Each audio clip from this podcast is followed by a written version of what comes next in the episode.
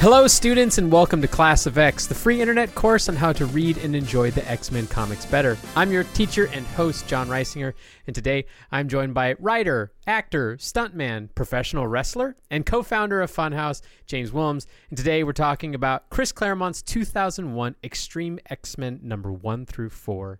Hello, James. Hello, John. Oh, excuse me, Professor. Yes, thank you. I appreciate it. I worked really hard for this made up degree. Mm-hmm. Um, ha- are you ready to talk about X Men, my good friend? I'm ready to get extreme about X Men, okay? And that's without the E in front. That's an X, okay? In, in case you're wondering what era we're in, it's 2001, Uh-huh. and stuff has just X at the front of it, and it's cool. Well, also things were just extreme too. It's like they discovered that word around this it time was period. Ex- we discovered extreme right before we discovered the word epic, and then Mm-hmm. everything was epic. And I don't know where we're at now, other than everything is hard and sad. Yeah, yeah. We don't have a positive term to describe anything because of how drab things are. But it's not drab here in the world of X Men because we get to read about amazing creatures and view some beautiful art. But first, I want to hear from you. Um, what? How would you describe your background in comics and just specifically your like introduction and experience with X Men? Yeah, um, I mean, I would say the two kind of go hand in hand. Uh, I think I probably fell in love with X Men at the same time I gained like an appreciation for comics. Like my first foray into comic collecting was X Men comics, um, and so um, it's interesting because I I had a um, my mom had a friend, an older woman uh, from when she was younger, who became like a surrogate like aunt grandmother to myself Okay. and my brother. And the thing she would always do is for birthdays and for holidays, she'd send a single comic. She didn't have a lot of money, but she'd go out to a store and buy a single comic. And Okay. it was something I always appreciated, but even at the time was like, like there's no, what can you do with a single comic? Were they even like? Was it the same title in no, numerical no. succession? She just went to she just would go to whatever local you Yeah, know yeah. store or whatever and be like, all right, grab this thing and then send it along. Like nine nine times out of ten, I was like, I don't even know what this is like, or or it'd be Death of Superman a hundred times. But uh, but yeah, so like it was it's interesting. But that's I I distinctly remember like when anytime I think about comics and actually having physical issues of comics, I think about that and then I also think about the time I went to my first comic book convention in Charlotte, North Carolina. My mom took my brother and I, and it was literally it was literally just like a small uh, Charlotte, North Carolina hotel ballroom. Yeah. Um, and you no cosplay, none of that stuff. It was just Yeah. um, booths and booths, tables and stuff set up, and you could just go and, and surf through their bins of comic books and stuff like that. And I just Yeah. really loved X Men at the time, so I just looked for anything that had X Men number one, first qualifier, secondary qualifier, Gambit. And uh, and ended up walking away from that convention. I remember with uh, Uncanny X Men number one, like the famous uh the most famous image of the X-Men Jim Lee I believe right Oh, so that that was actually adjectiveless. It was X Men number one. X-Men number 1 okay um so but they had they good made like find. good find. they made like 3 Four. four of them okay so there were four of them that each, Yeah. each had a different part of that cover I Yeah. believe but They it was all the same the- issue own, but th- yeah. and I and I didn't. I was just like, oh, I'll grab these four. And then I came home and I read the first one, and then I was like, huh. and then and then I read the next one. I was like, okay. And then I checked them, checked the last two. And I was like, all right. Well, I, at least I got them. I got the whole thing. You learned your lesson Yeah, in variant covers. exactly. That's so good. Well, I'm extra happy hearing that you liked Gambit, that he showed up in this story. I didn't mean for him to show up, but I always like when he shows up as well. Yeah. Well, Um, you, I don't know how much we want to get into what we're going to be talking about today, but like when you because you gave me a couple options, you're like, what what's Yeah, I try to get my run guests. Are you yeah. interested in reading to discuss? And I, I immediately said Extreme X Men because I had never read the issues before, but it was probably the last time I caught up on the X Men that wasn't Ultimate X Men. So, like, I remember being in college and going like, "What are those dang old X Men up to?" Yeah.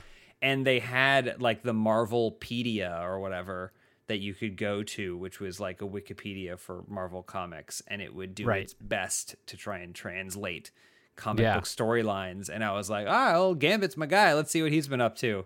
And I'm not going to spoil it, but I was like, oh, oh, okay. Well, he's all right. Okay, good to know. Good to know. And then, uh, and that was all part. That was all like within the Extreme X Men. Was like is about as far as I got to that. So Interesting. Yeah. Interesting. Well, I I'm glad you picked this as well because one, it is one of my um, favorites from when I was still going to the brick and mortars and buying the physical copies back in California when I lived there. Um, and I hadn't returned to it since then, and so I had, which is often the case with some of these stories that I pick for these episodes, and so I'm often just crossing fingers that it wasn't just like rose colored eyes back in the day of just like um, you know not having any idea of what good taste was or what good writing was.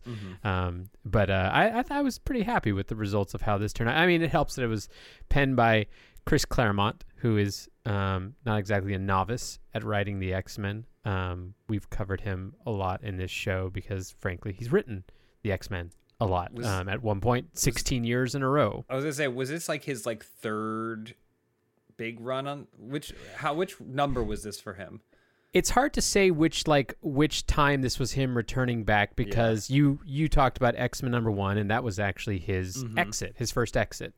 Um and this was actually almost an exit. Um, what happened was that he was actually writing um, the main two titles, Uncanny X Men and Adjectiveless, um, but he was running into some uh, g- creative issues with the at the time uh, editor in chief.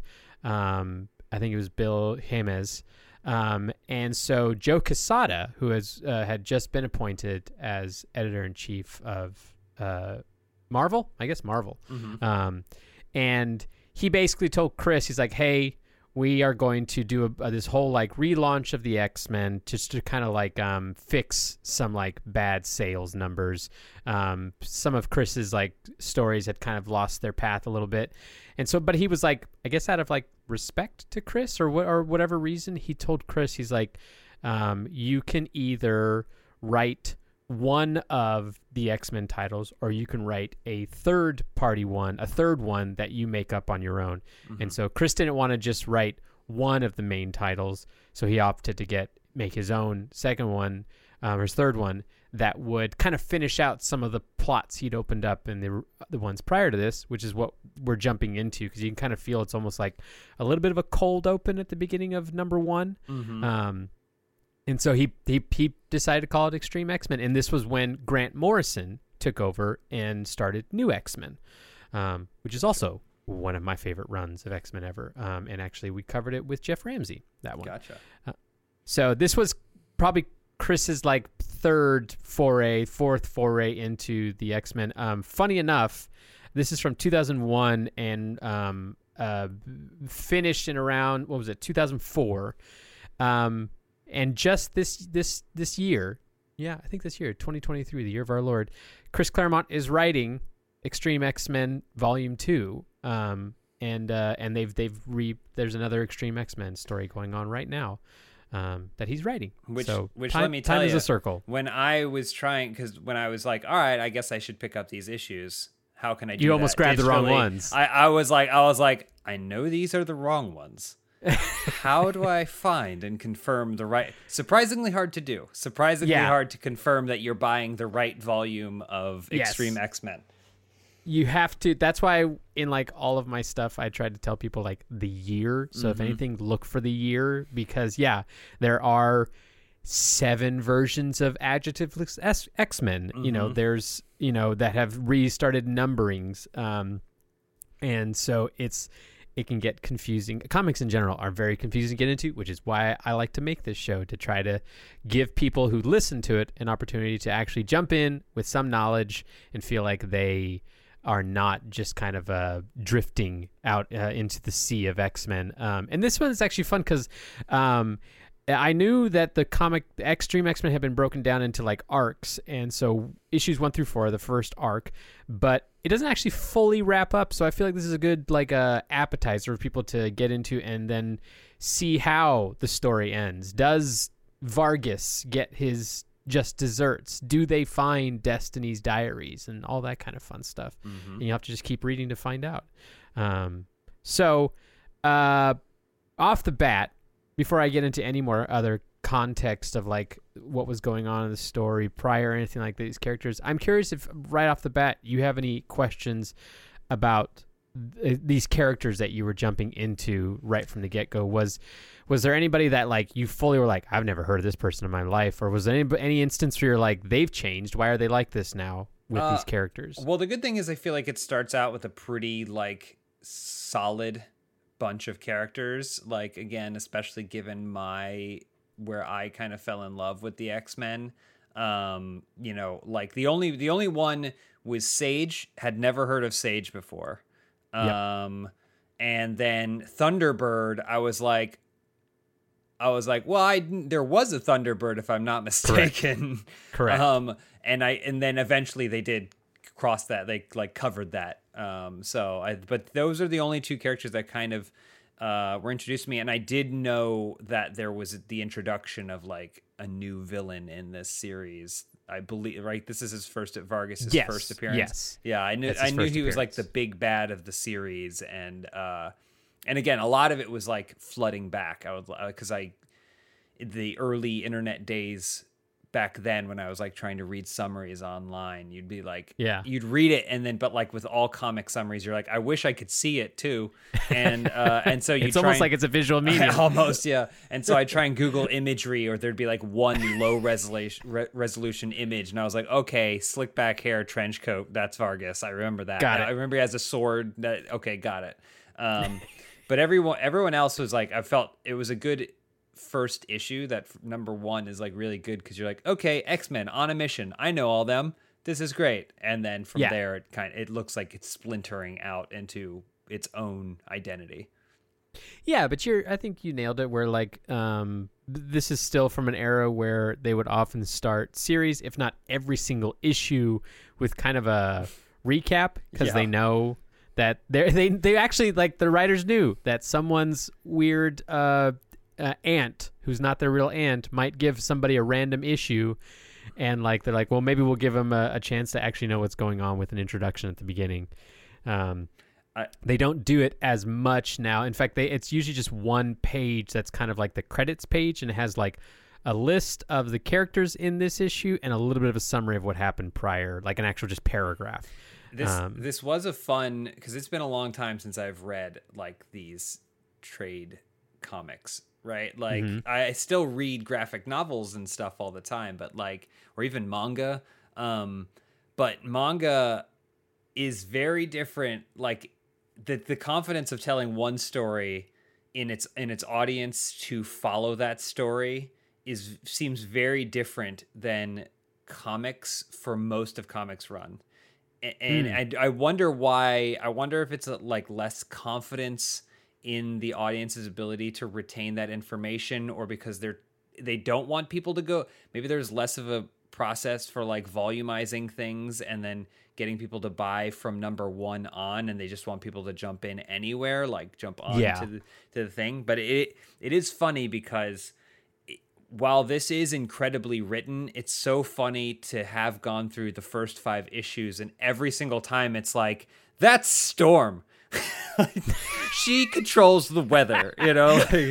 I'm like, yeah, I got it. is, it is true. It is true. There are there are like I almost can be able to visually like map out where I need to start reading from like what the recaps are still going on. It's kind of like uh, hitting the skip the recap button when you're watching a, a TV show on a streaming app, that kind of thing. Because it's it's it's very much like the Ron Swanson of just like I know more than you. Move on. Yeah, I- for sure. I yes, I'm aware of what her abilities are. Thank you very much. She's been around since 1975. I know who this woman is. Yeah. Um, but you know, uh, you never know. Again, like they they know that like especially in like during this era, it was still like they are gearing this towards a younger audience, and these and so random kids might pick this up. Um, but I will help you there with your. I think you called out exactly who you were confused by, and you should be confused by Sage because this was the first introduction of her as Sage and the beginning of a retcon that Chris Claremont created about her because she's a character that's actually been around since like the 70s, maybe 80s. Um, but she was originally called Tessa. Um, she was originally introduced as kind of like the assistant to Sebastian Shaw, who was um, a member of the Hellfire Club, the like uh, secret rich people society that controls governments and that kind of thing. Now they just Um, have fashion shows, right? they do, they do. It's an annual Hellfire Gala. Yeah, yeah. Um, it's an opportunity for Marvel to employ a bunch of homosexuals to design uh, great costumes for these characters and then draw them in beautiful colors. I love it. Um, it's it's very good. Uh, if you don't know what we're talking about, Google Hellfire Gala and specifically look for Russell Dauterman's uh, artwork. Amazing artist. Um, but she kind of like she wasn't really much of a character for very long. Um, for like very much stuff. Like she was just kind of his assistant. She had some, you know, maybe one or two lines that kind of thing to the era.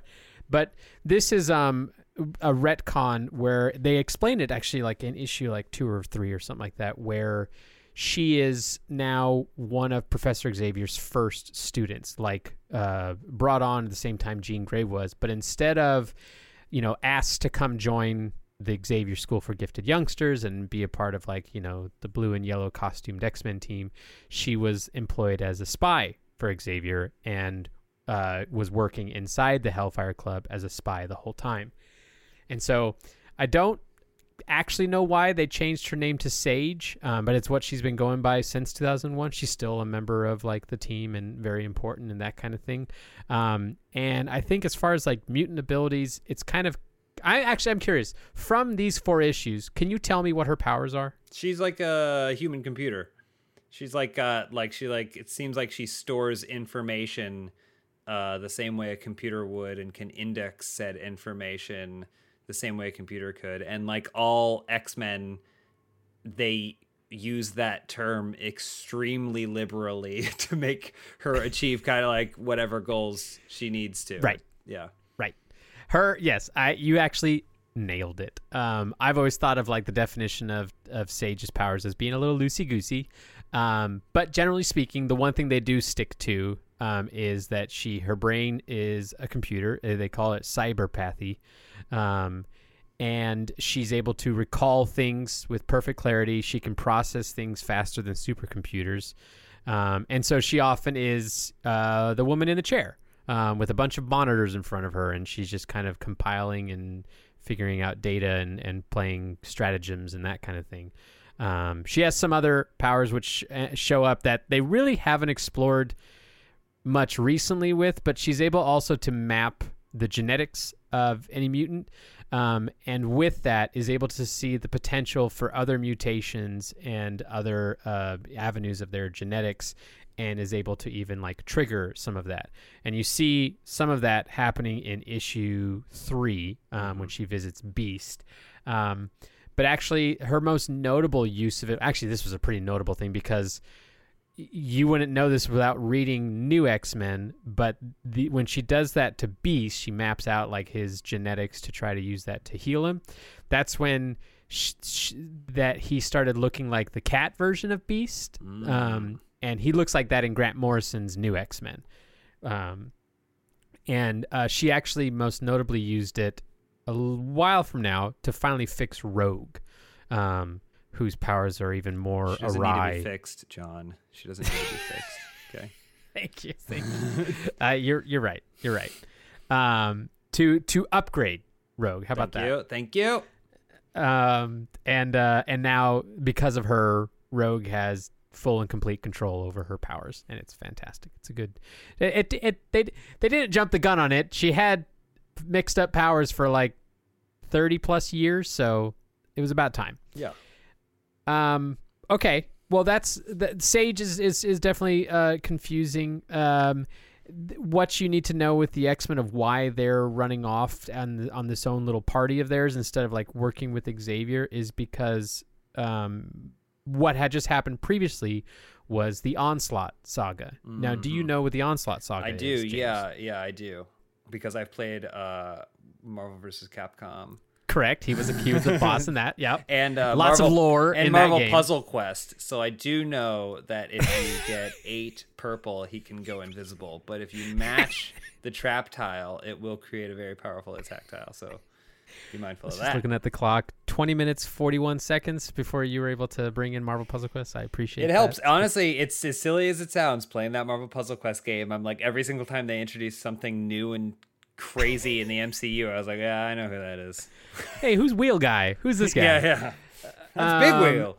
That's Big Wheel. Um, yes, and so uh, Onslaught was this big crossover event where basically this creature was the amalgamation of Professor X and Magneto, and he was a big baddie that had kind of like the combined powers of them both, and he was like super evil and huge, and had a really cool, sharp costume. Looked almost like um, Super Shredder from uh, Turtles Two, um, but giant and uh, and so but basically that was it was all Xavier's fault was onslaught and so the X-Men really weren't trusting him and since they were on this quest to get Destiny's diaries Destiny being Irene Adler the wife of Mystique um, and they knew that they had just found out about the Destiny's diaries during um, a, uh, a a second assassination attempt on Senator Robert Kelly um, that was tried by Mystique but foiled by the X Men. So they found out that these diaries existed, and so that's why this like this extreme crew of the X Men were going off to find the diaries without Professor X because they didn't quite trust his brain to be okay with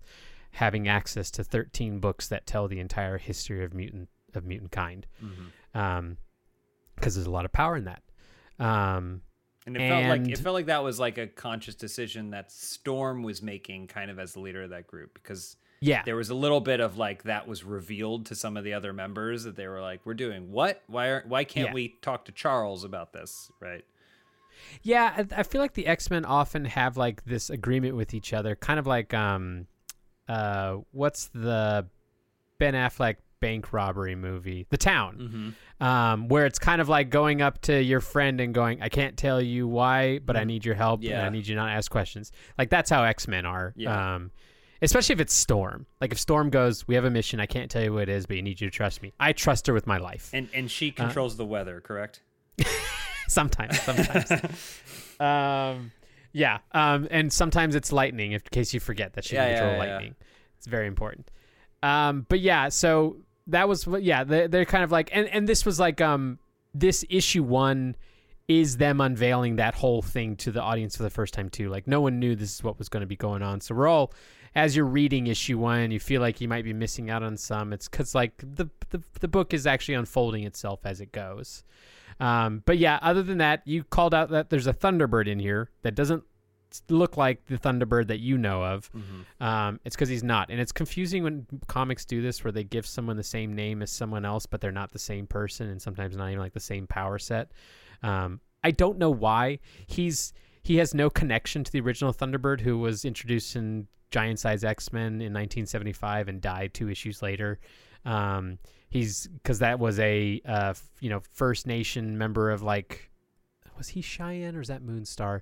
But he was part of a tribe. Mhm. He has like uh, physical powers of like speed and strength and all that kind of stuff. Whereas this individual who's going by Thunderbird, he's from India Mhm. and he has um, plasma fire powers um, and is dating uh, Betsy Braddock, who's still at this point going under the pseudonym Psylocke. Mhm. She's not anymore. That's why I bring that up.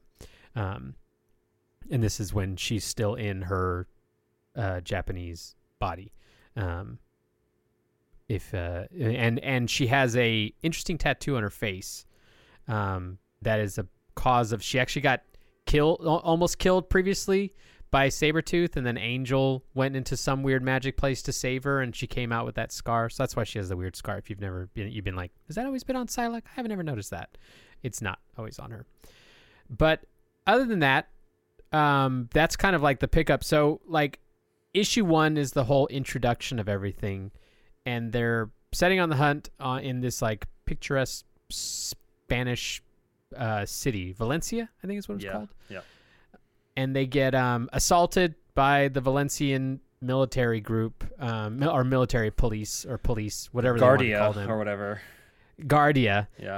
Um, and that's kind of the whole start of all the action is that they're, you know, uh, this unknown person, Vargas, we know who it was, tipped them off, and they all get taken down really quick, but they fail to take down Rogue and Sage, who. Rogue at this time, if it seems odd why she's having an issue with her powers in the way she is, it's because. Okay, this is the part where it makes me sound silly because I have to talk through the weird stuff of X Men. Um, but she recently came across a alien Skrull. Do you know who the Skrulls are? I do. Yes. Describe the Skrulls. The the Skrulls are an alien species that can impersonate.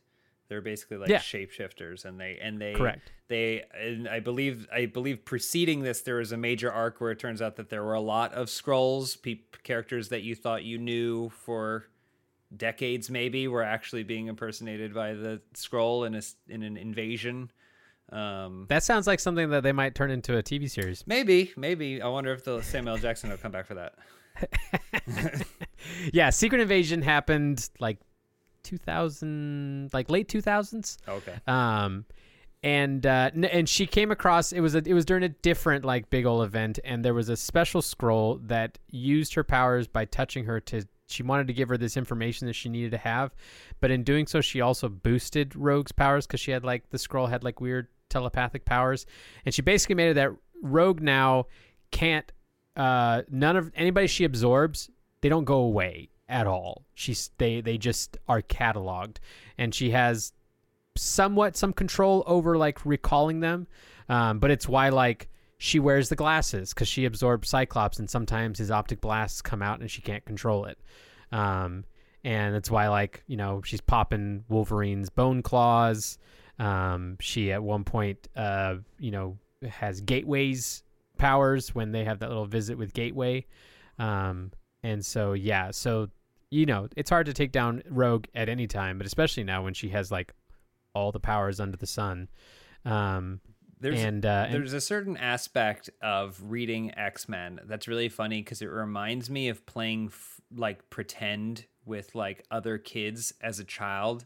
I- Absolutely. and and and like for me, I would be like, all right, what are my character's strengths and weaknesses, and how does Yeah, yeah, that yeah. make playing pretend fun? But then there's another car- kid who goes, I have bulletproof skin.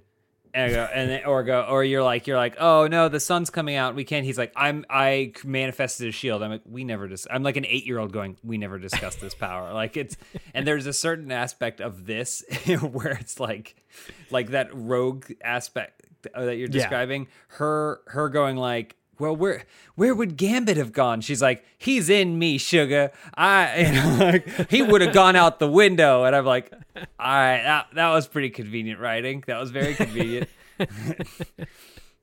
she, um, uh, gamers would call her buffed at this point Oh, yeah, in needing of a nerf. yeah, yeah. Um, yeah, there actually is a really cool moment later on in the Extreme X Men where um, she basically ults. If I had to use another gaming terminology, Mm-hmm. um, it's like the team has to do two tasks, and they send all of the team but her for the one task, and then she's the other task. Like both tasks required like a small army to, you know, uh, accomplish. And they're like hey rogue you're you're one small army. You go do that. And there's some really cool art that goes with it because like it's super fun when you get to do this with rogue because you get to like you'll see her using colossus's organic steel skin and she'll get big like the hulk and that kind of stuff. Um and so it's it's pretty fun. I love rogue's always been my favorite. And this is i think this is probably why i liked extreme x-men is because they really focus on her a lot in this. Mm-hmm. um, you know, and then Gambit's also there, and I always like it when there's Rogue and Gambit stuff. Um, but yeah, all that really happens in this first issue is it's like an introduction of all that. They get captured. All the while, they're also like giving a little bit of flashbacks because they know this is a cold open, and so they're like, you know, using Thunderbird as the questioner of like, why are we doing this? And then they all get to answer. Sage gets to, you know, uh, give some exposition and that kind of thing and talk about destiny and her diaries and everything like that. Which by the way um i you you have some x-men you know knowledge. Is is destiny somebody you are familiar with even though she's not really wasn't really in the comics for a long time? O- only in the context of her and Mystique is the only thing that I know. okay. Yeah because she was dead at this point and and was dead for the majority of like our physical lives, you and me, James, um, and just recently got brought back because of resurrection abilities Because of of comics. Well, that's the funny thing is that like I still love reading old issues like this because it's still fun to read the build up to deaths. Some are better done than others. Um, but I do remember when I read this because, you know, I guess I wasn't as jaded as I could be at one point when uh, in issue two, which, you know, if you read, you get to this that, you know, when Vargas fights Psylocke and he kills her and, and she is dead for a bit, not super long, but a bit. I remember being like, you know, because I, I have to remind people when uh, when I'm doing this show because, like you said, you went and bought the trade, digital trade, and so you have all you know 46 issues to read through at your will. It's like you know Netflix dropping a whole series and you can just binge the whole thing. But I read this while it was going coming out, and so when I read that issue, I had to wait a month to find out like, wait, is she dead? Dead? What's going on? And so it's like it builds up a lot of tension, um, and so I can still recall a little bit of that. But yes, um, I don't know if you ha- you probably haven't kept up on any current X Men stuff, James. Correct? No, no, not at all. L- long story short, they kind of like Jonathan Hickman, great writer. He looked at the whole like, yeah, you you called out. You know, when comic characters die, do they really die unless they're like not really important characters? You know, you say it yourself, Death of Superman. How long that guy stay dead? Yeah. Not very long. um, he's a little bit too important for DC Comics to stay dead. Mhm. But um, they now through this combination of these five mutants, they call them like when they combine mutant powers, like they call it a circuit. So there's a circuit uh, that is the five, and they now all the mutants live on this island Krakoa, and they are able to resurrect all mutants anytime they want through the combination of these five powers. Um, and so that's why Destiny's back. But at this point, Destiny's dead, um, and uh, everyone's looking for her diaries. That they actually finally expanded on this in the modern comics in a great comic that actually I'd even suggest to you, James, if you ever want to get back into X Men, is this great comic called Immortal X Men, um, written by Kieron Gillen, and uh, Destiny kind of recalls like what it was where she was actually born with the ability to see, but then when her mutant powers manifested, she went blind, but now could see the future.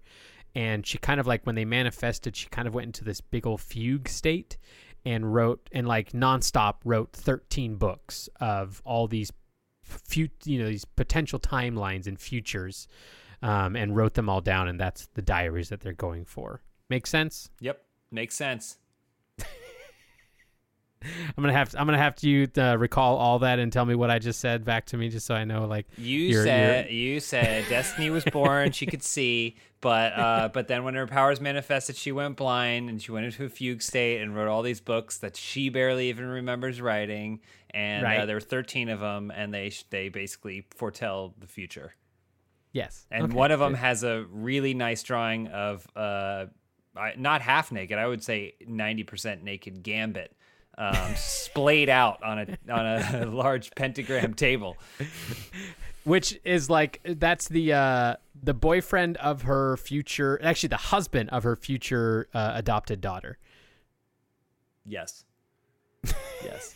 Just- Are you telling me? naked. I know that. I'm telling. Uh, yeah, yeah, yeah, yeah, yeah, yeah. Um, but yeah, that's all that really happens in this. Uh, like we said, they they get attacked and captured by the the Spanish government.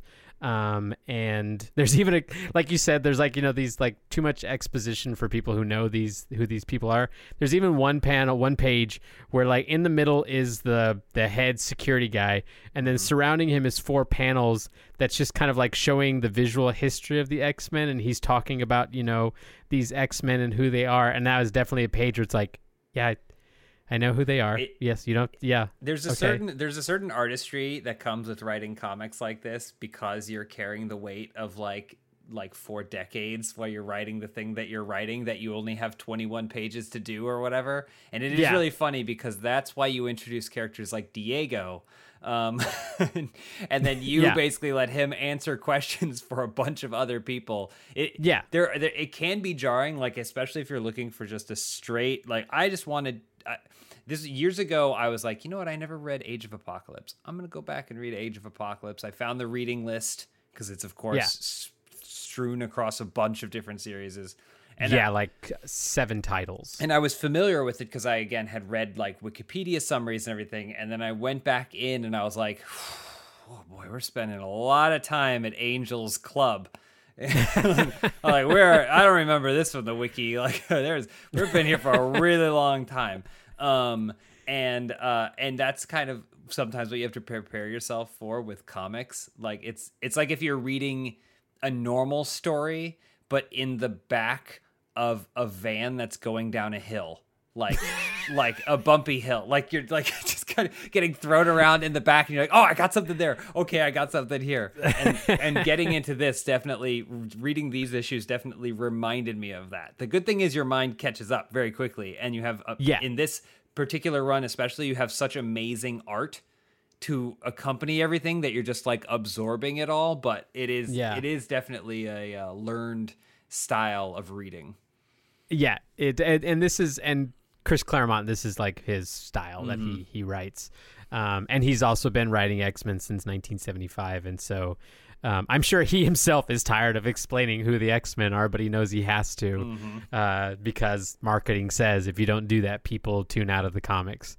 Um, so uh, yeah, it's uh, it's I'm I'm glad for like you know reasons like this show they do that kind of stuff. But yes, I'm you know 38 years old and I've been reading comics since I was seven. I, I don't need this anymore. But, um, you know, like I said, comics are so confusing. And if you don't explain to people like what these characters are, while you are familiar with who Storm is, with Psylocke, even though you might be familiar with her, you might be confused by like what state her powers are in at this point because she is conventionally someone with psychic powers, telepathy, and then has that psychic knife that usually like when she like has that kind of fist, um, you know, motion, and there's a big old pink psychic knife around it. She's not using that at this time. She's using telekinesis and has turned it all into a telekinetic katana.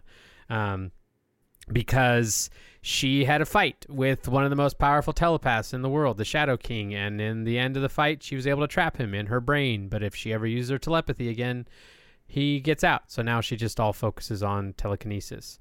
Um, so, uh, and they don't even explain all that, but they at least explain like, you know, oh, she's she's honing her like there's one panel that uh where she's like flying across a bunch of soldiers she's fighting and they're explaining that like, you know, her katana can cut through anything no matter what, you know, as long as her will is strong and that kind of thing. And it's the same like page that, you know, the, for the first time uh, Thunderbird is charging at Bishop, and so they kind of help you understand like Bishop's powers of absorption of energy and that kind of thing. Um, but yeah, it's definitely issue one is like a lot of introduction, um, and also getting you used to this this new space there with this with Spain, um, and setting up a, a you know secret new villain. Previously on X Men. Hello and welcome back to an extreme episode of Class of X. As always, a big thank you to our top supporters of this podcast, those of you on the Patreon who have decided that you need to monetarily support a crazed man talk what can only be described as too much about the X-Men with his friends. Um, you guys, you're honestly the best. And um, to be frank, the main reason I'm able to produce this show. So a special thank you to our newest patrons, uh, Godimus74, Josh Smith, and Michael Olson. Um, I hope you never leave and are bound to this show for eternity. Um, that's not really a joke, but it sounds like it could be.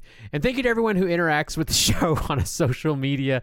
We are on Twitter and Instagram at Class of X Pod, and also as of this week on Tumblr, because I mean Tumblr's actually back to being super fun and just a great place for fandom. So um, if you want to just see me post silly X Men images and memes and jokes, um, go follow us there. It's fun. I hope you're enjoying uh, this episode with James. He's just the best, and I'm so glad I got to have him for this um, show. Uh, up next, we will have uh, a good friend of mine and content creator, Jacob Fullerton, on to talk about some X Men in space. We're going to go over a story about the Shi'ar, which is an alien race that was made for the X Men comics. Um, that includes people like Professor Xavier's alien queen girlfriend, Lilandra, the M'Kraan crystal. Uh, you'll hear more about what that is soon. And the Starjammers, um, who are basically like Han Solo and Chewbacca if they lived in the X Men world. Um, and after that, we will have Joel Rubin, um, a good friend of mine and fellow uh, producer and content creator, on to talk about the fall of the mutants, which is an extremely important story from the X Men history about the death of the X Men or the maybe death of the X Men. They you know they don't actually die because they're still making X Men comics, but it's still dramatic and fun, um, and it's from the '80s, which is a great era of the X Men. Um, I'm also trying to sneak in an episode soon with Steven Spawn um, or anybody who will be on with me to talk about the High Evolutionary. He- he's gonna be like a new character introduced in the upcoming Guardians of the Galaxy movie, and I thought it'd be really fun if I could like give you guys a prep on this weird character through the lens of an interaction he once had with the X Men. Um, other than that, I want to say thank you to everyone who subscribes and listens to the show, and I hope you find it in you to either, I don't know, leave a review somewhere for the show or tell a friend. Um, I love this show. It is my passion project, and honestly, my goal is to grow it as much as I can to make the X Men community even better than it already is. Um, so, thanks, and let's get back to it. Um, but we can kind of jump to the next issue and go to number two because that was probably the most beefy of the uh, issues where they're continuing through this like maze that the Spanish government is testing them. Um, giving some more backstory. There's like a flashback with Rogue and Storm and that kind of thing. Um, but then after they do a bunch of like maze fights and puzzles and that kind of thing, that's when Rogue finally gets a like a lead on where they are and starts their first fight with Vargas. What did you think of Vargas as a villain? Um, it's tough. I feel like he he looks pretty plain. Uh, honestly, like Yeah, his design isn't really flashy. it, it's not really flashy, and it I feel like that's intentional because all of the the art style switch for this whole run is all like everyone's wearing leather jackets, everything's gl- like slick, like you know span it's always spandex but it's like very slick. Everything has a wetness and everyone's hair is wet and matted back and everything. And then he's all like shiny. he's like the culmination of shininess. Like he's got a shiny uh clingy tank top. He's got a shiny clingy trench coat. He's got hair that is just the exact tones of the whole comic book like the blue and the black Yeah. like just slicked back. Like he has the giant jaw. Like he doesn't really have an identity the same way you might hope a villain. Like when you compare him to like a magneto it's like not even a Sure. competition. But uh but i almost feel that works for him as the embodiment of this story's villain kind of. Like he he is 2001 in, in like in in some visual form if this had been made in 2001, he would probably have been played by Steven Seagal or something like yeah that. yeah yeah. so Uh, yeah, and I, I think they were trying to like also make him mysterious Mm-hmm. um, and and subtle, um, which leads to a less than glamorous design of costume uh, compared to especially other members of like the X Men villain group. Like you, you called out like Magneto's got quite a look, and Mister Sinister and Apocalypse and Juggernaut. They're all colorful and have a lot of accessories and accents to their costumes. And he's like, yeah, he's like black trench coat, um, Spanish uh, elitist looking guy. Um, he also he's he, he also like in terms of like his power i think some of the more creative things are like what happens when you put someone like wolverine against someone like magneto? Like how does that fight take place? And he kind of what we were discussing is also kind of a culmination of that kid in the playground who said no you didn't hit me. I have he invincible is. skin. He is that kid in the like, playground. He he he he is he's that. Like they they even in that first conflict or whatever, it's like I don't understand. I tried to hit him and it just doesn't work. And he's like, yes, and it won't work because of this that. We should tw- switch up our technique. And he goes, that won't work either. Like he, there's some mind games that he plays with Gambit in like issue four or five or whatever, and it's like Yeah. it's very. I don't know how much you've ever watched JoJo's Bizarre Adventure. Or whatever. I had not not checked out any of it, but I know there's a character like that you're talking about. Well, about. there every almost every conflict is like like, oh, I need to cross this guy in the street. And it's like, hey, let me cross. And then the guy goes, no, I won't let you cross. And he go, I knew you wouldn't let me cross, which is why I don't need to cross the street. And he goes, I knew you knew I would. And it's that's the whole thing. And Vargas has has big that energy. That's so funny. It's very true. He is like there's like literally moments where it's just like Rogue has super strength and super speed and he's like, "But I have more super Yeah. strength and super speed." Yeah. It's like, "Huh?" yeah. Um I mean, that's that's a common like with the it- it's a common problem with these comics, especially these long dynasty comics where as the comics have, you know, progressed and evolved, the characters often progress and evolve and even get stronger and they flesh out their powers more. I mean, we're talking about like when they first introduced Magneto, he was like, you know, stopping bullets with his magnetism and and concentrating really hard and he could he could make himself fly and now he's like, you know, considered an omega level mutant and has like com- complete and utter control over all of the the magnetic spectrum and and everything like that. Like um and so with that comes the problem of like all right what new villain can we make that will actually be able to deal with these demigods? Mm-hmm. um and yeah like even this like team of people that they made for the extreme x-men it's stacked. It's fully stacked. I mean when like your weakest person is beast and and he's just mostly like there for some physical abilities and and sciency you know stuff. But when you've got like storm and bishop and rogue you know it's like who is going to be able to deal with all of them at their best um, and yeah, you got to write the kid in the in, in your neighborhood who's like, nope, Yeah. I'm faster and have a sword that can cut through you. And it's like, what? Well, what's his mutant power? And he's like, I don't have one. it's true. they don't even like. I sometimes, you know, especially returning to these things, you can tell sometimes authors wanted to set up something that could have been fleshed out more, but no one really picked it up. No other authors, no other writers wanted to like kind of expand upon it, and so it didn't really become a thing. And while Vargas, you know, was an attempt at that, I can tell you and the readers that like this whole uh what what does he call himself homo homo, sapien or superior something? Yeah, yeah, well because like mutants are homo superior yeah, yeah. um and, so and humans are homo sapiens so he's like i'm homo sapiens superior and they kind of sort of explain it where it's like i i, I looked it up even because i was even confused i'm like did they ever f- tell us who the hell vargas was or what his origin story is they don't really yeah. um, but the best way to explain him is like he's like Captain America natty in that he was born that way. Um, Interesting. Yeah, sure he was. Sure. Yeah. Yeah, I bet. I bet that's what he says when they put the Instagram mic in his face or whatever he goes. Listen, dog, I'm listen.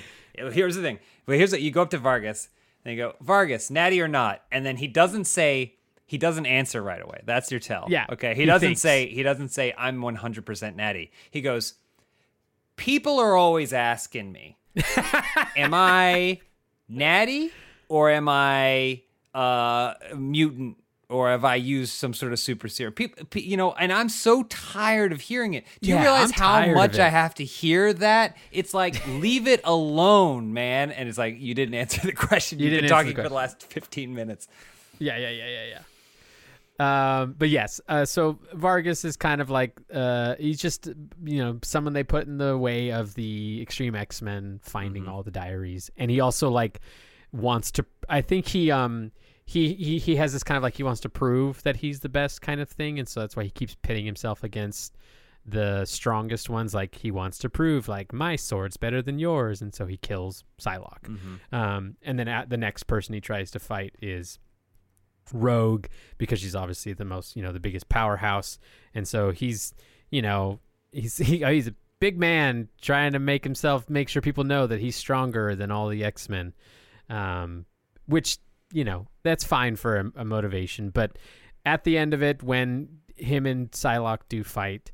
Um, and he kills her and also leaves Beast almost in a state of like, you know, fatally wounded. Um, that that's kind of how they, they like I I think that was like a pretty good way to get people hooked as long as they stayed in for two issues. Then they're like, well, now I know want to know how this this fully fleshes out because even like the third issue, not a lot happens to like progress the story a ton. It's kind of it's a little bit of a filler issue with a little bit of like uh, some retrospective look at Psylocke's uh, history, um, which offered opportunities for like some more lore and like world building, like that whole interaction that when uh like Sage is thinking about the past with uh Psylocke and they have that little page where you know Psylocke is is kind of playing around with the Hellfire Club and and and Sage like puts her in her place and turns her psychic abilities back on her and tells her to get away from this place. That didn't happen back in the 70s. Um but Chris is like, well, now it has because I wrote it and Yeah. now it has. You just didn't see it. Uh, You weren't paying attention. It was just it was in between the pages. Yeah, if you yeah. got you just didn't you just didn't notice it. Yeah. Um, which is fine because like that's that's a like I don't get mad about many retconning kind of things as long as it's like adding for you know it's adding to the character and not taking away or or kind of like taking a poo on someone's previous writing. Mm-hmm. Um, sometimes retconning can even help fix things that just were not done well by people who had weird ideas. Um, uh, so it's it's and and after all, this is Chris Claremont. So honestly, like if this man wants to say anything about these characters, like Yeah. uh, other than like Stan Lee, he's basically the one who created these characters. Mm-hmm. Um, because like when he took over in 1975, right after Giant Size X Men number one, he wrote for 16 years and introduced like you know he built Storm. Storm is who she is because Chris Claremont wrote her that way. Um, and so it's it's I think it was it's kind of fun. And and to like I like to flag to readers that who are you know going through these the first time like these are like some the first times that people get to learn this stuff. In in even Destiny's Diaries we don't know much about them at this point as like a fan base. And so this was learning what these diaries were what is inside them who might even have them.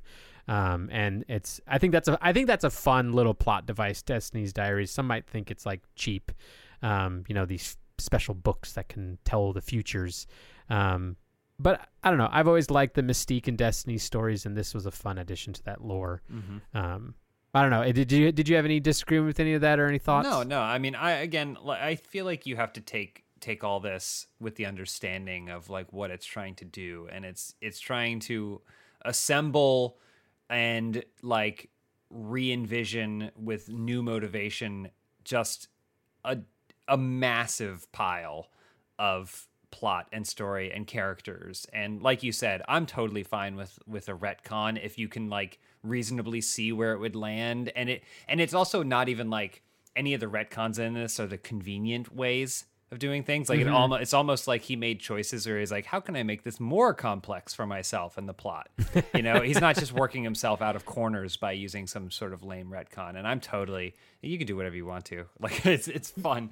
It's fun. If No, you're not that- gonna re if you're not gonna just restart the whole thing you might as well have fun with all of the baggage that you're carrying with these stories. It's true. I, I one, I, you're, you're, I think you're 100 percent correct because like the other route is the DC route, basically, where they restart their entire universe every like 10 years. Um, whereas the X Men have never done it. Um, anytime that's happened, it's an alternate timeline that's only gone on for like a few months, um, like Age of Apocalypse or uh, Days of Future Past or that kind of thing. Um, but uh, I I actually agree with you that it's it's kind of impressive when you're able to make it more complicated for yourself because it's like a valiant attempt as a writer. A great example is uh, to talk about modern X Men right now. They did a with that whole like Krakoan era that I was talking about. Jonathan Hickman took a huge swing at a big retcon for a character that has been around since the 60s and he basically made Moira MacTaggert who you might recognize that name um, she, she and was charles even in the, had a little bit of the thing and yeah, uh, that's correct. yep. Um, but she was always since like the 1960s or maybe the 1970s is when she got introduced. But um, she was always like the ultimate human ally for the X Men. This geneticist that you know was always looking out for mutant kind, and you know like had you know romantic relationship with Professor X, and even helped you know certain parts of his school and that kind of thing. Well, Jonathan Hickman retconned her as a mutant this whole time. And it's really impressive because if you go back and read all the instances of where Moira, you know, showed up in the comics, it almost perfectly fits, Mm-hmm. which that's insane for you to be able to because the the retcon is like she was she's been a secret mutant this whole time, um, and there's more to it, but that in itself is like, well, that can't hold up if I read certain things. And if you go back, it's almost airtight. It's not completely, and he knew that, I think, when he was writing it. But I think it's what you're saying. It's like if you do these kind of retcons, you are putting yourself out there for criticism for people who are like, well, this retcon doesn't quite work because they said in issue number 44 that she likes blue and you say she likes purple. Um, Did uh, let, and not to get too far off, but did did they the reveal of her being a mutant like the the implication of those powers be something very important, or was it just like she has like a six inch tail that no one ever saw because she wears a lab coat? that would have been so much lack like less lackluster, lackluster than what the mm-hmm. reality was but you know what I, that would have been interesting to make I mean, that that's not too hard. retcon. That's not too hard. She's always got Yeah, the yeah, lab yeah. coat on, so always it's either always that or a lab coat. clipboard. She's got a clipboard. she's got a lab coat, so you could do something with that. No, it was it was huge. We it was we covered this in the first uh, episode of this show because I love uh, House of X and Powers of Ten. I think other than Grant Morrison's new X Men, it is you know one of the best part you know uh, points in X Men history. And her mutant power was that she's a secret mutant that um, no one can detect that she's a mutant through conventional means or telepathy. Um, and she actually every time she dies she um the entire timeline restarts and she is returned back into in uterum with all the knowledge of her last previous lives and the entire not just her life all of the timelines restart and a new one starts. And so basically they made it so that that she's been a secret mutant this whole time. And this is now i think they were like this is her ninth life um, and she's trying something different this time and has decided it's now time to let Professor X know the truth, and it jumpstarts the whole House of X Powers of Ten Krakoan era of the X Men. It's really cool. Um, so yeah, big big powers. That if she dies, she's resurrected and has um, and, you know, the time restarts, um, kind of like a save state in a video game, um, and she remembers everything that happened. But no tail. No. All right. Well, you know, we'll get them next time. Maybe next life. That's for future authors to add if Yeah, they yeah. want to. Which you know, James, you're a fantastic writer. I hope someday you're given opportunities to add some lore to the comics, and maybe if it's X Men, you can put that in there. I would love to. I would love to. I would, I would absolutely love to read an X Men title with you uh, uh, part of it. I think you'd actually have a lot of fun. Um, and do some cool things. I have a lot of confidence in, in you as a writer, and so I I, would. that. You're one of the few people I'd be like, yeah, I'd like James to actually be writing X Men. I appreciate that. I mean, if it if it ever if I ever had was lucky enough to make something like that happen, I would be calling you'd you'd be getting a lot of text more than usual text from me going, "Who is this? Who who it says I'm seeing a name here. Who is this?"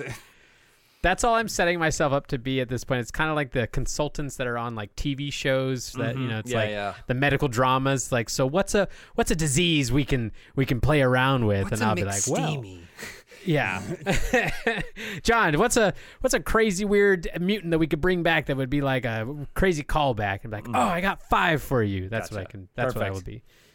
People have asked me, they're like, uh, would you ever want to like write X Men? And my answer is always like, no. I'm terrible at writing and I would ruin these characters that I love, but I would love if one of my friends who are good at writing got to do something like that. Um, I'll make some calls. Who knows? I'll make some calls. well, the Marvels uh, specifically introduced a, actually kind of a cool way to try out um, some writers. In that, with Marvel Unlimited, their subscription service to just read digital comics, um, they have a title that is, uh, you know, called Marvel Unlimited, um, and it's kind of like uh, they're like web comics that you just you uh, instead of like being like there's no physical ish print of them they're just on the app um, mean often they're actually kind of often designed in a cool way where you're actually just reading it as like infinite scroll you just keep scrolling down it's not pages um, and they've actually like it's since it's like low low impact. You know, not a lot of stakes. You know, there's no cost really associated. Uh, con- same as like printing and all that kind of stuff. Um, that's where they try out a lot of people, and they also get to do a lot more. Um, you know, I guess socially interesting stories. Mhm. Um, you know, I I know that as a business, they know that they can't just fully be um, make everybody gay in all the comics and that kind of thing and be like outlandish about that. But in like Marvel Unlimited stuff, they're a bit more uh, open about like some extreme stories and some crazy ideas with characters and are get to you know they've gotten to a lot more um, pride stuff and those kinds of issues. Um, so yeah, I, I I say all that because I'm like, well, it's not too far from the truth. You you're you know a big shot in Hollywood and you know you're, you're Yeah. getting some uh, some credits under your belt with some of these uh, game writing opportunities you've been getting and so maybe you know you know it could happen. I'll, could I'll, happen. I'll say this to your point about not wanting to do it. I, I completely understand that, and this is not meant to be a plug for me, but like Elyse and I wrote Ghostbusters, which Yeah. is a game that's that is supposed to adhere to the rules of the Ghostbusters that's come before, and Yeah. potentially the rules of Ghostbusters that may come after. And it's really intimidating because you're like, all right, well, like some of this is like, how much can you actually change, and but how do you put your own stamp on it while also like making sure you're true to the voice of it and it's it's very very frightening you would think that in some ways it it would be more comforting because you can always look back and go like oh is this something ray would say because you can verify it as opposed to a brand new character you're like how do i know i'm being true to this character when there's nothing that precedes it? Um but then at the same time you're like what if my barometer's off? Like like what if i'm completely wrong or like i think this is the right thing and then as soon as it gets out into the world the vibe is that no you had you completely misinterpreted this thing that you loved this Yeah. whole time. It's and it's a very public stage Yeah. that you're performing in um, and you're you're playing with very precious toys Mm-hmm. um, that you've wanted to play with for a very long time. And then when they got handed to you you're like oh crap. I, I might break these toys. Yeah. I, can i do this? Um, but having uh, been someone who played your video game you did a good job. Thank you. I Um, appreciate that. um uh you you, you didn't uh you, you you you you did good. Um and uh so yeah um we can that was a great tangent on writing. I love that. Uh but this issue just kind of uh finishes out with a funeral. Um it does have those three pages where sage visits uh beast and kind of foreshadows him turning into a cat. Um if you don't know what i'm talking about read grant morrison's new x-men. He kind of has a secondary mutation and now looks a little bit more like Beast from Beauty and the Beast, but even more cat-like than Beauty and the Beast Beast. Um, and uh, spoiler, he evolves again sometime after that because I guess apparently people were like, it's fun to change Beast because I mean he originally was just a, a hairless, you know, Caucasian, man you know, with big hands and big feet yeah, and then he turned into a gray beast-like creature, and then he turned into a blue one mm-hmm. um, which is what we see in the beginning of the series. Then he turned into a cat, and then they turned him into a weird, even more ape-like one that was not good. It was the worst of all of them they've done. Um, i think they go hairless i think that's the next just go back. Just, no no it's still he's still got all the the the weird So- cat features but it's hairless so he looks like those jacked, uh, hairless cats Oh, yeah, that you can see absolutely, every yeah. muscle. yeah That would be so frightening. Um, you said it with a certain like thrill though like you're like it's scared but i'm excited Yeah, I mean they are doing such crazy things with Beast right now. In fact, he's he's like he is half a step from being one of the worst villains uh, in the X Men. Um, he's gone full like uh uh just uh, I'm I know best Beast at this point. Um, I wouldn't mind any sort of you know change because he has turned into a character that I'm like you're meant to dislike at this point. You're meant to really hate what he's doing. Um, and uh, I, I I like that, but I also at times I like I miss this Beast where he's he's cracking jokes and, and reciting poetry sipping and tea uh, and stuff yeah, wearing a, a, a floral shirt and uh, at the barbecue, that kind of thing. I like I like that beast. He's fun.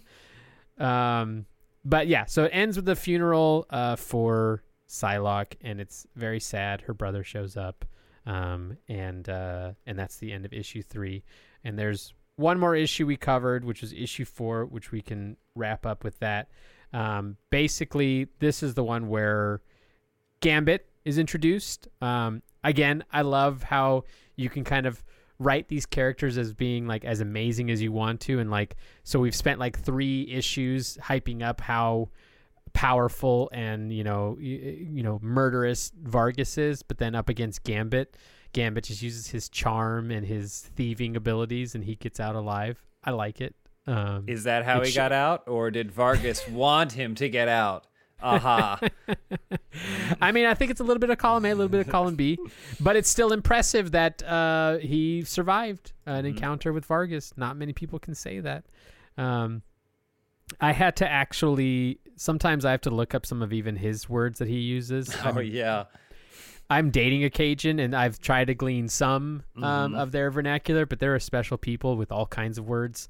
Um, so if you ever find yourself doing that with with uh, Gambit, sometimes they don't even spell the uh, the colloquialisms correctly in the comics. I have found Oh, because I think yeah. maybe Chris heard it or saw it at one point and just didn't realize the E is supposed to be in front of the I or something like that. Yeah. Um, but I love that character. Why why do you why do you why did you like Gambit so much when you were a kid? Gambit was, I mean, he was eh, so '90s cool. Like, again, like he was such. I don't. I don't know any. There were. T- I guess there were two kinds of kids growing up. There were the kids. Well, they, maybe three, but let's say two. Um, Let's there- say two. There were the there were the Gam. Either you liked Gambit and Wolverine, right? Right. or you liked Cyclops. And uh, I think the Cyclopses are sociopaths. Um, I think they're the ones who were like, all I want to do is go to law school so that way I can like control you politically. Um, and then the the the gambits are the gambits and the wolverines are a subgroup people who are frustrated with like kind of the situation society The at large right? They're frustrated with it and they don't necessarily see morality as a as a as a line. It's a gradient. Yeah. uh, but the the wolverines just get angry about that and then the gambin gambits see it as like this kind of like well that's funny that's that's a that's funny. Isn't it so funny how you know wealth is is not shared equally? And isn't that funny how so and so you know doesn't have to do homework this weekend or whatever? So like his personality already had that baked into it but then you combine that that he he had like the big gray trench coat. He talked in a cool way. He's got i think one of the best mutant powers because he's like got complete control over it and it's it's cool. Like it's cool and Yep. has like no downside as far as i'm aware. Um and uh and then he also has those things that were really really popular in the 90s which is a bodysuit that for some reason goes up to your hairline. Yep. which Yep. is like everywhere like that was like and you thing. obviously wear you wear a trench coat Yeah, over that bodysuit. but um, a, a brown leather trench coat. Yeah, Yeah, yeah. and then and then like you were saying, then there's the third kids who are the little homosexuals who think that Jean Grey is really cute and want to wear a bodysuit like her. oh well, yeah f- yeah for sure i mean i would dress as any of the x-men honestly I I think that's a great uh, delineation. In fact, uh, you're almost describing literally a uh, event that happened in the X Men called Schism, where Wolverine and Cyclops finally had it out, and they split. You know the X Men dream in school. You know down the middle, and some people went with Cyclops and formed a a, a little uh, a little utopian kind of island off of San Francisco together. Um, and then you had the Wolverines, the ones who joined him and you know stayed at the school and kept teaching the kids and that kind of thing. Um, eh, listeners, if you want to let me know, just add us on social at Class of X Pod and let us know: Are you a Cyclops or are you a Gambit and Wolverine? you want you got And you'll know what- you'll know what James thinks about you you. gotta block those cyclopses real fast. Here's the thing. They'll go i'm a cyclops and But- here's what i think is wrong with your podcast. Yep, that's yep. what's gonna happen. Um, I definitely was when I was younger. I was one of the Wolverine fans, but I everything you're saying about Gambit, I thought that too when he showed up because like cool costume. He even has gloves that it covers the the two middle fingers, um, but leaves his like pointing finger and pinky exposed. Um, you know, what was cooler in the 90s than like someone being able to do cool like sleight of hand card tricks. Mm-hmm. Yeah, and, I like, know. he made it cool. I mean, it's not He cool, but he did. made it cool. yeah. Um, had a cool bow staff. Yep. That wa- that was also awesome. Like And you know, and then his relationship with Rogue. I mean, it's like f- for me, Rogue is she's she's the girl. She is she is Correct. She is the girl, right? Like and correct. and I I mean, you could probably do 45 podcasts on Rogue's personality and what makes her so compelling, but like the two of them together were great because he's like Pepe Le Pew. He has Yeah. this relentless pursuit of her that Mm-hmm. seems it seems like it's motivated by the fact that he knows he can't have her. Like physically he can't have her because It's of her power, but then they they even like in the comics but then also in the cartoon like they carve out these tender moments where like he's like no no no I, i'm i'll be there for you emotionally. I just genuinely like your personality. Like you know like and so i think their relationship is is pretty fantastic. And so that was a, definitely another thing where i was like well i would i would want to be with rogue too and he wants to be with rogue. So like yeah for sure. Gambit. Yeah. Uh, uh, 100% agree. Great character. Glad he made his way into this uh, comic. Um, and actually, he kind of sticks with the comic almost all the way to the end. Um, uh, he doesn't really show up in Grant Morrison's new X Men. They often like when they um, when they split these titles to the authors, they all have to kind of like stake a claim over a character, um, so that people don't have like mixed up, you know, continuities. Um, and so I Gambit kind of like got uh, uh, flagged for wanting to be on this. It's kind of like uh, it's the reason why Grant Morrison added a secondary mutation to Emma Frost, who you've seen in like even the movies where she's originally a telepath, um, the White Queen telepath, but then she also develops this ability to turn into Living Diamond. Um, and that was actually born out of the fact that Grant Morrison wanted to have Colossus on his team, but for some reason, because of like him being used elsewhere, he couldn't have Colossus. So he was like, well, I like the secondary mutation idea. What if I made Emma basically, you know, a different kind of Colossus? Um, and uh, and so yeah, that's what that's like the behind the scenes work. Um, but Gambit is introduced into this issue. We kind of see him interacting with Vargas a little bit. Um, he that's where that uh, uh, after Bishop gets pulled into Dreamtime. You, what did you think about Dreamtime, James? Dreamtime was interesting. That that's those are one of those fun things that really like again, what was issue 4, I believe, right? yeah, And it's like ah, you're you're really dumping a lot on me. Like It's a lot. Cuz the whole the whole Thunderbird stuff is like, "Oh, clever. Introduce this new guy to ask all those questions." Uh, more jarring is when a giant portal opens and that you don't even see. yeah. And then they're in Australia and they're and then everyone else is like, "Hey, we're here too." And it's like, "Oh, well, we have this guy and he he he spins his staff and he can make portals." So that's what Yep. that's what was happening there and you're like, "Okay. All right. I believe you." Yep, you kind of have to just kind of roll with it. Um, even if you don't know who Gateway is, they kind of try to explain a little bit. He is he is an Australian Aborigine who's um, yep he has some of the most powerful uh, uh, transportation powers in all of the comics. Um, they even kind of boost his powers a little bit later on. He's able to go across great expanses even in space. Um, but yeah, and they also drop a little bit of some bishop lore that had never been said before and really hasn't been uh, looked into again. But that uh, bishop is his like great great great great great grandson kind of thing. yeah. Um, which that's fun, and they do foreshadow the uh, one of the big plot lines that's going to happen later on. That something has to do somewhat with Gambit being some sort of conduit for a great uh, pillar into into the skies. Um, and so yeah, that's just a little bit of foreshadowing. Gives an opportunity for uh, Psylocke to kind of have a goodbye with uh, Bishop, um, and all the other X Men do conveniently show up and, and get that information as well. Mhm.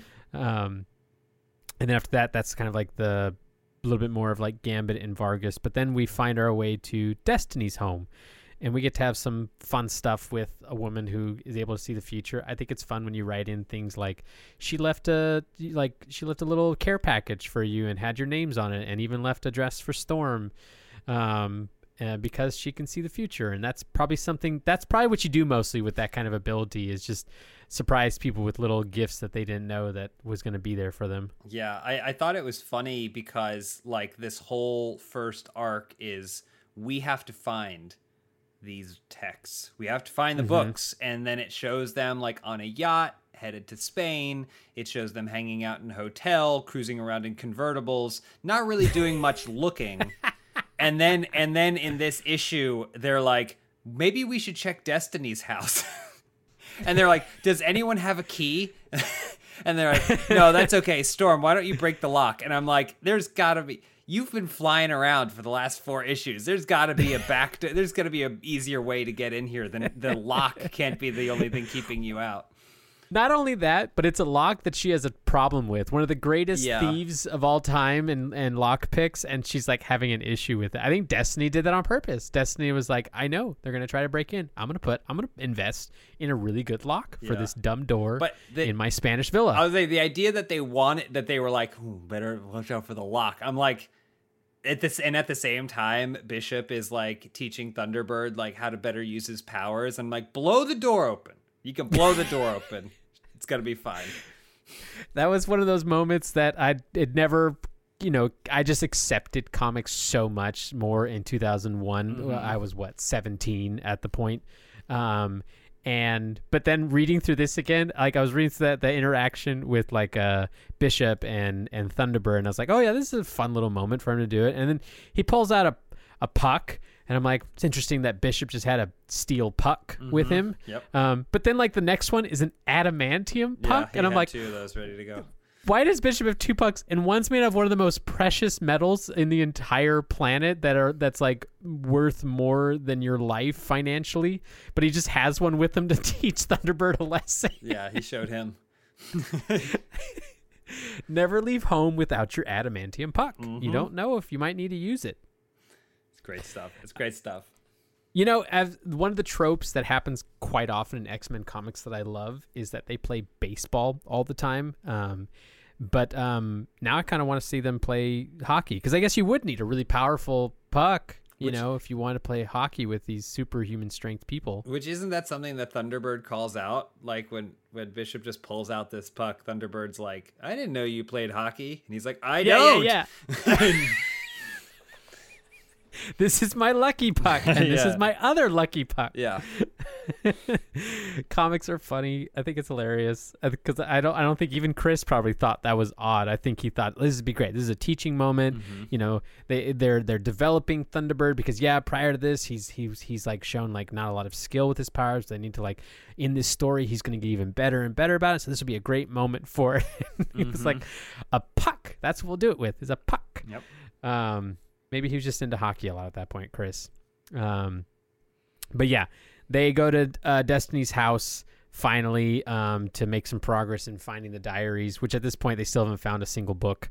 Um, and they still don't because at the end of this, they find out that Vargas has one of the books, and so they are still, you know, oh for a few books um, and haven't made any progress. Um, but you know, on the brighter side, Storm does have a really nice dress now. Yeah. Um, No, oh man, that that was the highlight. Honestly, this whole thing is that like, is that is that there's a dress, and then Storm comes out in the dress, and they're like, "Whoa, Storm, you really." Who would have thought that you, someone who walks around in a skin tight bodysuit that barely covers any of your any of your body, would look good in a dress?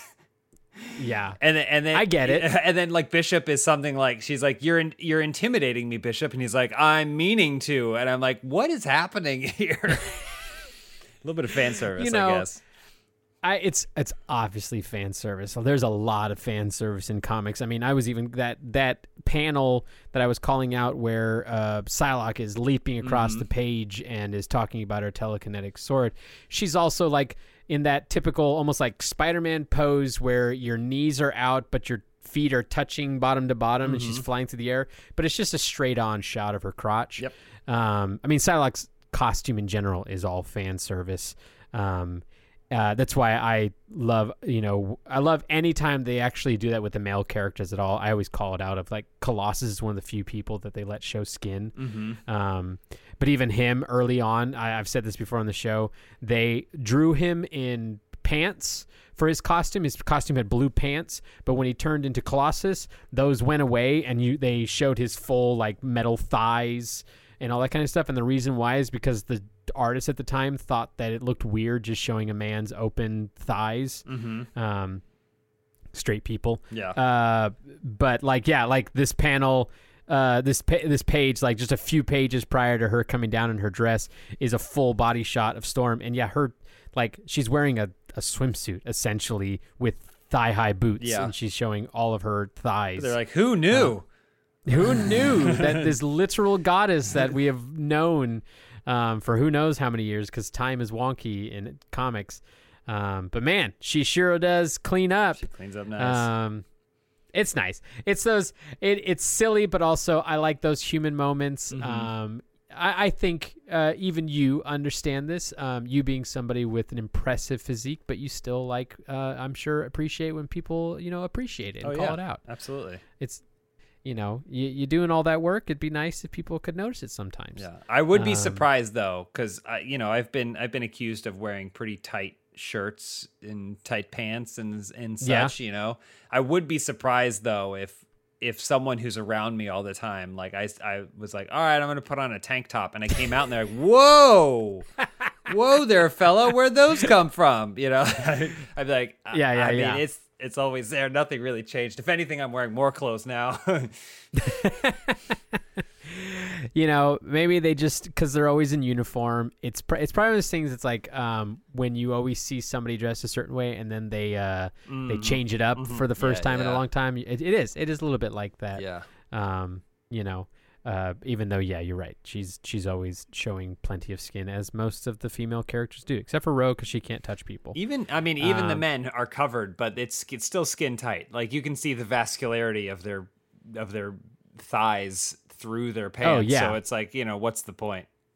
there there are there's quite off there's not very often baggy clothes Mm-hmm. on any of these characters um you know even when they're wearing you know uh like long trench coats they still draw them in ways where the trench coat's always open showing the curvature of their buttocks Mhm. Yep. um, which I'm not I'm not complaining about. I'm actually in this conversation. I just scrolled up and saw the cover of issue four. It's just Sage kneeling down with us just seeing her back and just getting a very you know ripe image of her buttocks Mhm. um, that I'm sure an artist took an hour to draw in perfection. Um, but it's like the typical like female superhero thing of like have them facing away from the camera Mhm. but then looking back so we see their face but also their butt Yeah. um masochism aside um the misogyny not masochism misogyny aside uh another m word. Uh yeah this issue just ends in that where they finally have like their you know they kind of have a, a base of operations now at destiny's home. It's rogues now. Destiny left it all. Even in this issue they can't they still chris couldn't still write that it was uh that like destiny and mystique were married Mhm. and this was their kid um, that they adopted, and that's why she's leaving it to her one heir um, because they still can't fully say that. But I mean, there's Mhm. so much subtext of them being two lesbians who adopted a mutant daughter. Yeah. Um, but now they have base of operations in Destiny's house. Um, Vargas has more games to play and now has one of the books and is going to use it against them. And it's going to just kind of this kind of an introduction arc. You know, it's like there's some stakes that are that mean something in this with the death of a team member and all that. But for the most part, this is Chris setting up more that's to come. Um, there they do take a trip at one point uh, to the Savage Lands, which is this like place where dinosaurs still exist in the North Pole. Um, they fight a alien invasion that is actually pretty awesome. That I'm actually like I'm gonna keep rereading this and keep going through because I still love this. Um, uh, but the X-Treme X Men is this, this is kind of the intro stuff. So I'm curious at this point. Now that we've talked about this for a while, you come at this from an angle of somebody who has, you know, some contextual knowledge of these characters. You went on Wikipedia's. You've you've read some of the comics. You you know watched the cartoon. Did you feel like this was accessible to you, or do you th- feel like even for you it was difficult, or d- what's your thoughts on this as being like uh, something for people to pick up? No, was, this is. I mean, this is one of those entry points. Like, I think if you are going to read comics, you want to find an entry point, and um, and this felt like one. Again, like it, you just have to get past that those first humps of you're going to be reminded of everyone's powers several times. Like it's not for, even if you know it's not for you. Just appreciate how much effort Chris puts into the language with which he describes said powers and said motivations and stuff like that. But I think it it does set off like a pretty interesting story. You get you get a villain, you get a, a journey kind of motivation and I I They have a quest. you have a quest. I ended up reading uh, issue five, which you know, like really moves things in a different direction and starts introducing new characters. You can see how things are going to start splintering off. Um, I mean, it's like you know, it feels like a Game of Thrones, right? Like the the first season, it's like all Starks, but then you fast forward to season five, and you're like, who are these people? So like this, this uh, you know, it's a pretty good. I think this is a pretty good entry point, and I'm I'm planning on continuing to read it as well, just because again I have that relationship from in college, getting like that overall summary, but never having the access to be able to do it. Um, you yeah, that's kind. you having read it in the early 2000s, the idea of waiting a month for another one would be I would there's no way. There's no way I could ever do that. But having it all now in a volume, which you can get for a very reasonable price, I was like, yeah, this is great. This is fun. You can you can blast through like two comics, two issues in like 15 minutes or something like that. And then and Yeah. uh, again, the art is incredible in this series. I I love the look of it. And uh Yeah. and it's fun. It's fun. Yeah, Salvador uh, Larroca, he was able to draw for the first 24 issues. So you have 24 issues of his art, and then it got handed over to um, Igor Kordey. Um, uh, but yeah, that was also one of the main reasons why I love this. That uh, the art is beautiful. It's a lot of color, beautiful color work. I think the colorist was actually goes under the name Liquid. Um, and uh, uh, yeah, it's this is I love this. This is so fun. I I think it's crazy that alongside one of the other greatest runs of X Men, New X Men, this came out as well.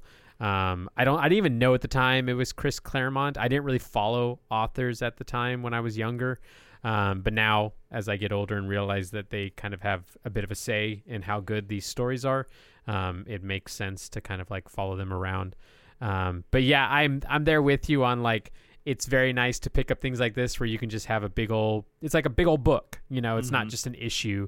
You got a big old book to read and that's fun. Um, i still to this day you know i'm obviously buying comics as they come out um, because i i want to i don't want i, I want to kind of keep up to speed on them.